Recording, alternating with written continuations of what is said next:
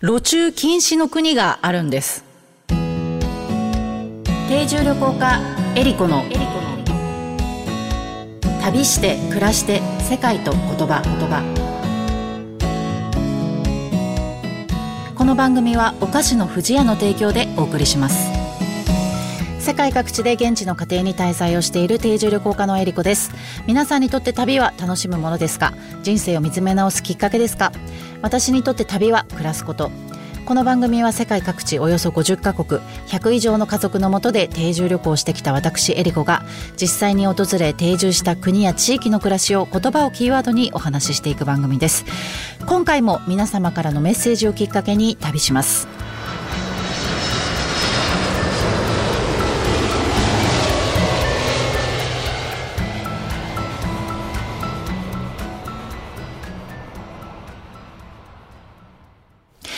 さて、今回も、えー、前回に引き続きですね、皆様からよくいただく質問をもとにお話ししていこうかと思っております。早速いただいた質問に参りたいと思います。えー、これまでいろいろな場所に行かれて様々な文化に触れられていると思いますが、えー、驚いた習慣や変わった文化、えー、またこの国の人たちはこんな捉え方をしているのだなというのがあれば教えてください。とのことです。はい、えー、これはまあ毎回ね行くところ行くところで感じることなんですけれども本当に驚いてばかりいるんですけれども、まあ、その中でも、えー、特に面白いなと思った習慣をいくつかお話ししようかなと思います。えー、この番組のテーマでもある言葉ということで言うと、えっ、ー、と、お礼ですね。あの、ありがとうの使い方が国によってって随分違うんだなっていうことは結構あるんですよ。あの謝罪の言葉？例えば「ごめんなさい」とか「すいません」っていう言葉を使うタイミングってそんなに大きく違わないというか大体共通している気がするんですけどありがとうっていう言葉っていうのがその土地によって結構概念が違う気がするんですよね。あのまず一つ目がですねあのネパールに行った時なんですけれどもネパール語でありがとうってダニアバートって言うんですがあの以前この番組にもですねネパール人のあのライ・シャラッドさんにあのゲストに来てもらった時にあのライさんともお話をした内容になってしまうんですが、まあ、こう人に何かを知っててもらうこととか人を助けることが、まあ、当たり前っていう前提があるのでこう何かやってもらってもお礼は言わないっていう価値観があるんですよね。だから親しき中に礼儀なしっていう感じだと思うんですが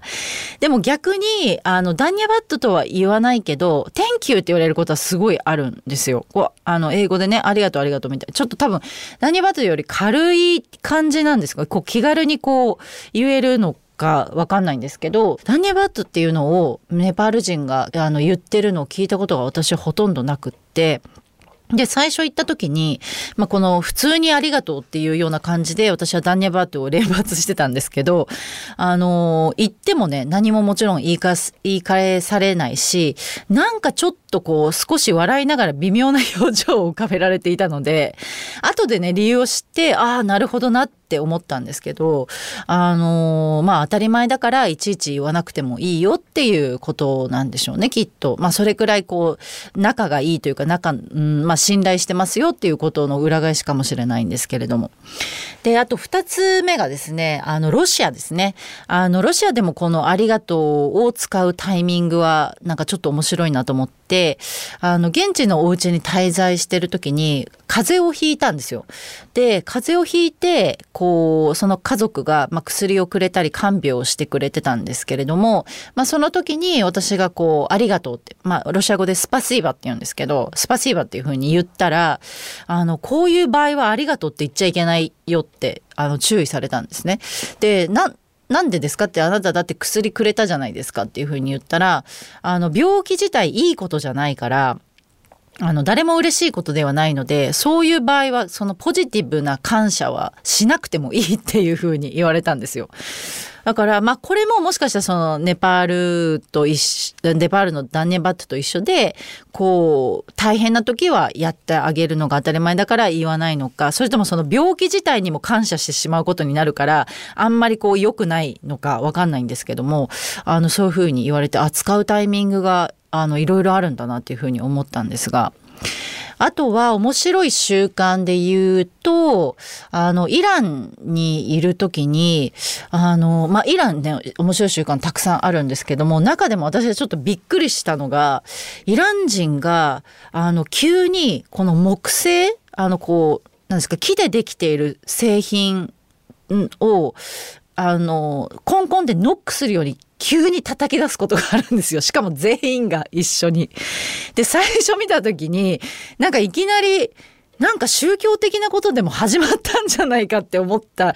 んですけど、最初全然意味がわかんなかったですね。みんななんかいきなりコンコンコンコンってノックみたいなのしだして。で、理由を聞いたらなんかその誰か大切な人を守ってほしい時とかその人に幸運が訪れてほしい時に、まあ、その人を思い浮かべながら木製の製品を叩くと、まあ、その人があの守られるっていう迷信があるらしくって。で、一番最初にそれを見た時は、みんなでこうお茶とかして集まってたんですね、リビングに。そこにいない人の話をしてたんですよ。誰々さんの話をしてて。で、そしたら、いきなりみんなが、あの、こう木製のテーブルをね、テーブルとかを探して、あの、コンコンノックしだして、で、それはその今話をしている人にいいことがありますように、お守りくださいみたいな意味があるっていうふうに言われたんですね。で、えっ、ー、と、その後ですね、あの、お店、ショッピングセンターに行って、バッグ屋に行ったんですね、その家族と一緒に。で、バッグを買いに行って、バッグをこう見てた時に、その、接客してくれてた店員さんがすごい綺麗な目をしてたんですよ。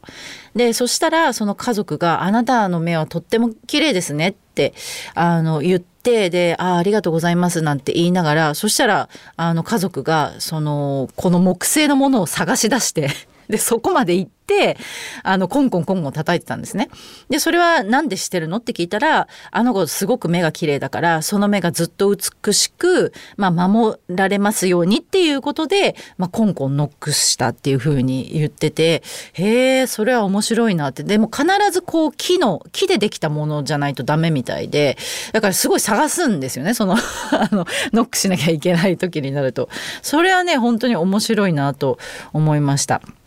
あと、まあ、習慣といいますか、法律みたいなことで言うと、コーカサスにあるジョージアっていう国があるんですけども、以前この番組でもお話しさせてもらったんですけども、そこの首都のね、飛びリシに行った時に、あの、これは面白いなと思った法律がありまして、飛びリシでは路中禁止なんですよ。えそんなの他の国でもそうじゃないって思った思うじゃないですか。路中の路中があの普通の車を駐車するんじゃなくて路上でキスをするのが 禁止っていうことなんですよ。なので街中でキスをすると罰金が取られてしまうっていう法律があってだから例えばヨーロッパのフランス人とかがねジョージアにみんな行ったらみんな罰金取られちゃうんじゃないかと思うんですけどもあのジョージアは敬虔なキリスト教徒が多い国でその公の場でこういった行為をするっていうのがオフェンシブにすごい取られてしまうっていうのがあるらしいんですね。なので手をつないでこう歩くカップルとかも結構少なかったの私が行った時はですけどもあのそういったあのちょっとコンサバティブな印象があって。まあそういう行為をあの道この路上でするとあの罰金が取られますよっていうのがあるっていうのを聞いたことがあってそれも本当に面白いなと思ったんですよね。で本当にその土地に行ってみないとわからない習慣とか、まあ、文化って本当にたくさん、まあ、こんな感じであってでも逆にこう日本でも例えば外国人の方が来た時にびっくりすることってあるんじゃないかなと思って例えばそのね食事をする時にこう音を立てて食べるとかあのなぜかこう地下鉄とかバスの公共交通機関では静かにしなきゃいけないみたいな空気が流れてるとかだから外国人が来たら結構不思議なタブーみたいなのっていうのが日本にももしかしたらあるかもしれないですね。旅して暮らして世界と言葉言葉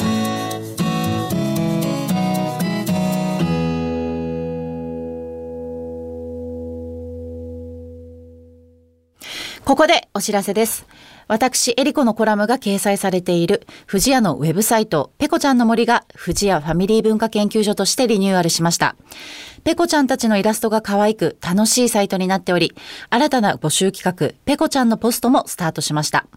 現在、ペコちゃんのポストでは、キッズイラストとファミリーエピソードを募集中。毎月ご応募いただいた中から一部をサイトに掲載します。ファミリーエピソードはお菓子のプレゼントもあるので、ぜひ応募してみてください。私、エリコのコラムでは、世界のお菓子をご紹介。ペコちゃんとの旅で出会った素敵な世界のお菓子を毎月ご紹介します。この他にもオリジナル壁紙カレンダーがダウンロードできるコーナーなどもあります。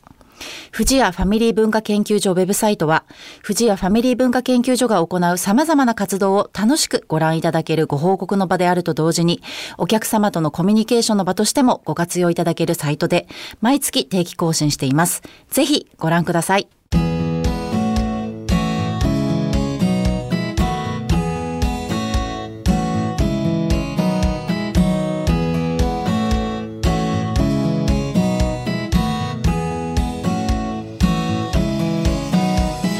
番組では皆様からの質問やコメントリクエストも大歓迎です。旅についてや海外の暮らしについての質問あなたの旅への思いなどをお送りください。メッセージの宛先はメールアドレス eriko.joqr.net までです。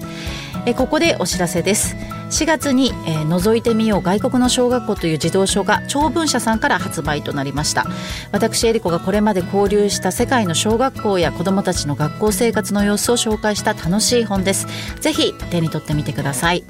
それでは次回も旅しましょう。旅して暮らして世界と言葉。お相手は定住旅行家のエリコでした。バイバイ。